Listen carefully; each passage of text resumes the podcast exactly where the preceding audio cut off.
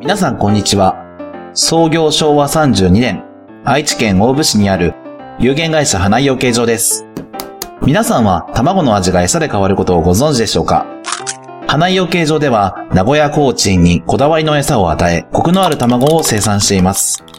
美味しい卵は花井養鶏 .com、花井養鶏場で検索してください。皆さんこんにちは。創業昭和32年、愛知県大府市にある有限会社花井養鶏場です。皆さんは卵の味が餌で変わることをご存知でしょうか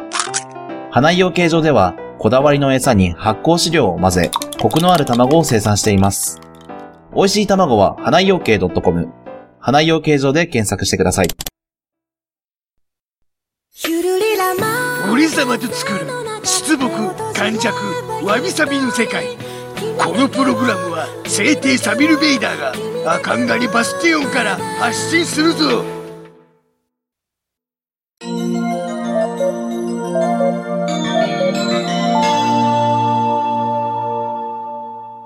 わびちゃんと、サビちゃんと、花ちゃんの、わびさび花花ラジオイ今回もエゲーイスト会。すごいな回答です。ありがとうございます。 4回連続でゲスト会だ。はい、よろしくお願いしままあ、というか、5本撮りしてるから、ずっと、はい花ちゃんに居残りしてもらってるという状況なんだかす。らい。やいやいや、恐そん縮なでこすよ。とをあ許りがとうしごていたざだけいるまなんす。。てありがたいはい。ということで、まあ前回もわびさびの話をいたしましたけれども、したな。はい、今回も私、わびさびの話でございます。おーはい、これはね、ちょっ今と回リはスナーさんには見えないですけれども、器を購入いたしました。お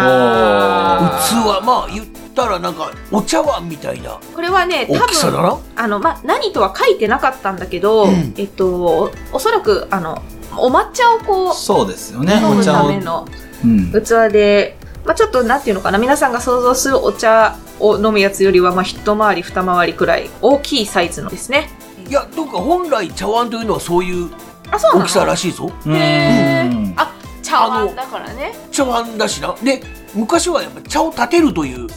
行為があったので、ん、はいその要は茶を立てるように大きめのサイズにはなってるんだへー、そうなんだ、うんうん、うおんうただ今はその大きさの茶碗はだいたいご飯を装うんうんうのに使われてうん普通のお茶を飲むあうう器は湯飲みというあううも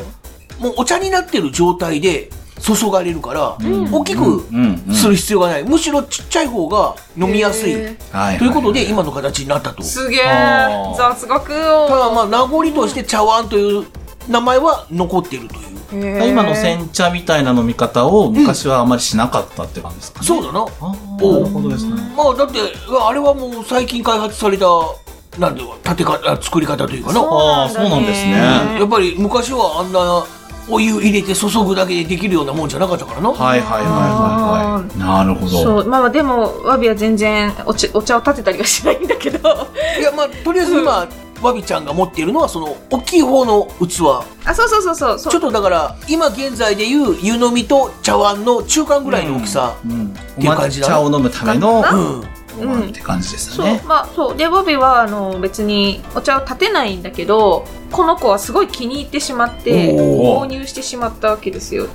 いかにも手作り風のそうなのよなんていうのかなこの綺麗なうん丸じゃなくてちょっといびつちょな、っね、といびつというかはな、いゴツゴツしているようなデザインで、そうまあ要は誰かは知らないんだけど、うん手作りなのよ本当にね、うん。でまあもともとはえっとまあお塩とかを買いに行ったのね、お塩、塩。そう健康にいいど、塩どこに買いに行ったんだいい塩。これはねまあとあるうん。とある愛知県のとある町にある愛知県。 愛知県泊まる感じ。町かよ。三浜の塩ではなく。 じゃなく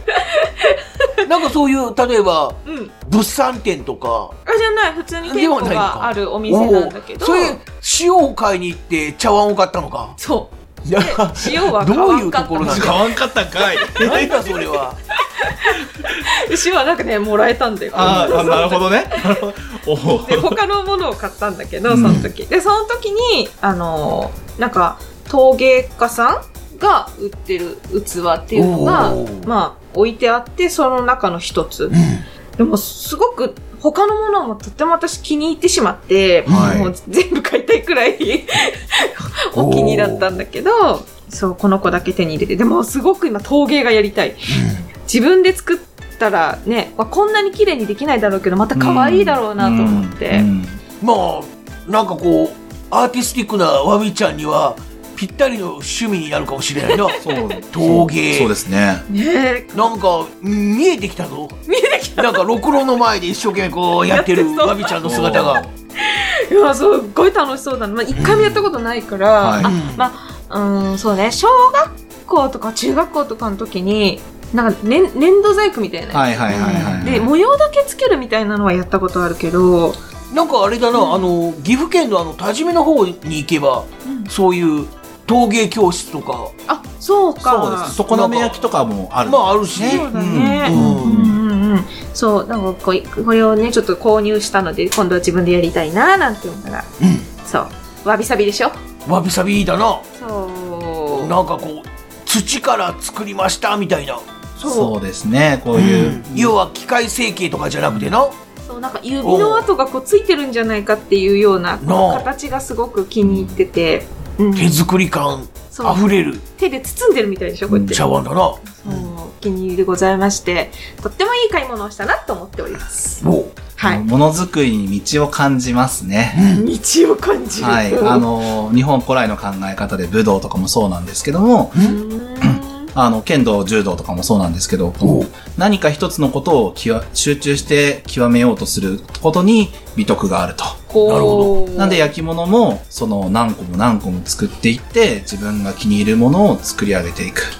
そう、まあ歌もそうだと思うんですけども、うんうんそういうところに道を感じるなと思いました。へ確かになんかこう陶芸家ってちょっとしたまあバーンとすぐ終わっちゃうっていうまあね,、ね言うよねそういうだから一つのものを作る時にこの周りにそういう瓦礫というか茶碗 のそういうイメージ残骸みたいなのがいっぱい転がってるっていうイメージあるもんな、はえい。うんうん確かにまあなんだろう原材料が土だからなうーんそうですね。うんそうなんでね、どうしてるんだろうねだって作品もどんどん増えていくだろうから基本的には、うんその赤土だったりとか、この焼き物に焼くに、あの、ちょうどいい土が出てくるところが、大体焼き物の名産地にはなるらしいですね。まあまああそうだろうね、うんなんかその作品とかをみんなどうやって保管したりしてるのかなと思ってそうですよね。全部ねそのなんだろう誰かに出したりとかそうしてるわけじゃないだろうからーいやまあでも野菜とかを果物とかを作るのとやっぱり似たような感じはあると思うんだがな例えば、野菜とかも必ず売れる商品ができるわけではないじゃないあ、か、ですです。もう本当粒が揃ってないとか、はい形が悪いとか、うん。なのでその中から売れる商品というかね、まあ、野菜とか果物だけを市場に出して、うん。であとはご近所さんに配ったりとあか、はい。えー自分で食べたりとか家族で食べたりとかはいしてるらしいからな、そうですね。だよね野菜もなかなか難しい話で、この季節物の野菜とかだとすると、まあ30年間やってきましたって言っても、実は30回しか作ったことないああそうだよなとも言えるんですよね。うんだから、美味しいものを作るのにはすごく大変だし、なかなかその、このノウハウだったりとか、うんこうやってやったらうまくできるっていうところを、そのみんな大事にしてたりはしますよね。だからなはい。実はな今このラジオ配信してるのはあのポッドキャストという形式でうん配信してるんだが、このポッドキャスト界隈ではなうんこの農家さんがやってるラジオが今すごく人気があって、えいろんな人が発信していたりとかして、そうなんですか。農家ラジオだけでイベントをやったりとかしえてへるーそうこともあって今すごくピックアップされてるんだそうなんだそうなんですねもうトレンドになってるぞポッドキャスト界隈では。へーそうなんだうん、なんでかっていうとな野菜を作りながら聞いてるらしいんだへーあだからテレビとかは作業を止めないといけないじゃないかあ。そうですね。だけどラジオは耳だけだから、い作業をしながら聞けるからはい。すごく便利だとああそういうことねいうことで、うんでまあ YouTube とかはやっぱり動画が主流だから、ラジオってあんまり聞いてもらえないんだが、ええまあ、ポッドキャストとか最近はあの音声配信に特化したあ SNS とかもはいはいはいはい。あるらしくてはいはいはいはい、で有料配信とかもできるとかへいえ。う話も聞いたことがあるんでへ人気番組になってくるとリスナーさんから、え投げ銭ー、的な。投げ銭的なものをもらったりとかもしてる人も多いとなるほどです。いうことでなだから農家のそういう裏話的な話とかもそういうラジオから聞けるんだ なるほどねめっちゃ面白いんだ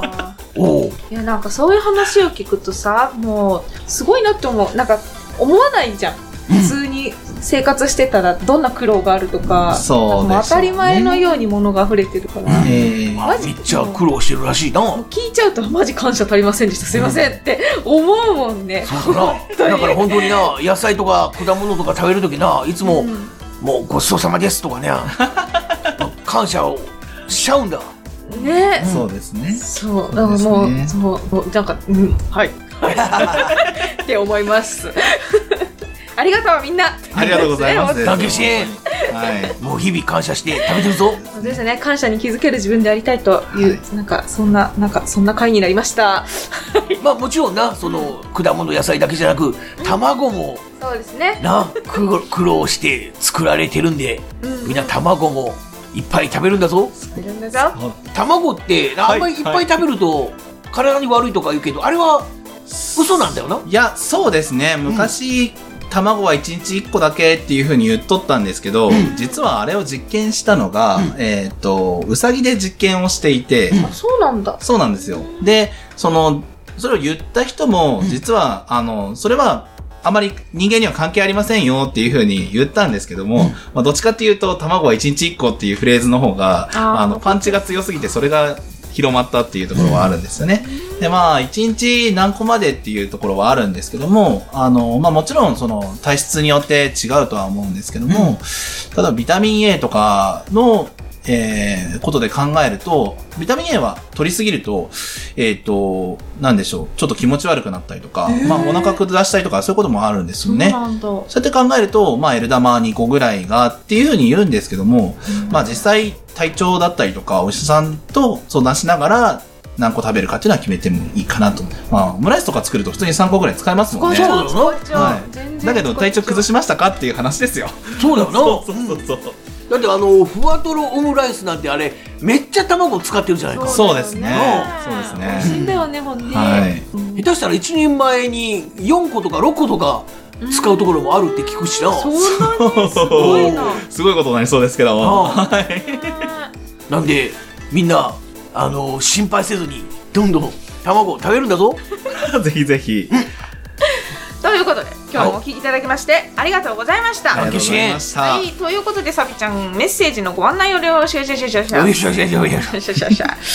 東海つながるチャンネルの配信ブログに設置してあるメールフォームこちらから投稿してもらうと長文で送ることができるぞで、えー短い文章でよければツイッターで「ハッシュタグ全部カタカナでわびさびラジオ」をつけてツイートをしてくれると番組の中で紹介するぞみんなどしどし番組宛てのお便りまたははなちゃんへの応援メッセージどんどん送ってくれいたくさんのメッセージお待ちしています、待ってるぞ、お願いします。ということでまたお会いしましょうバイバーイ卵かけご飯はとっても美味しいぞレイダー強さをリ求める未来 どうだ俺様の歌はあまりの素晴らしさに言葉も出ない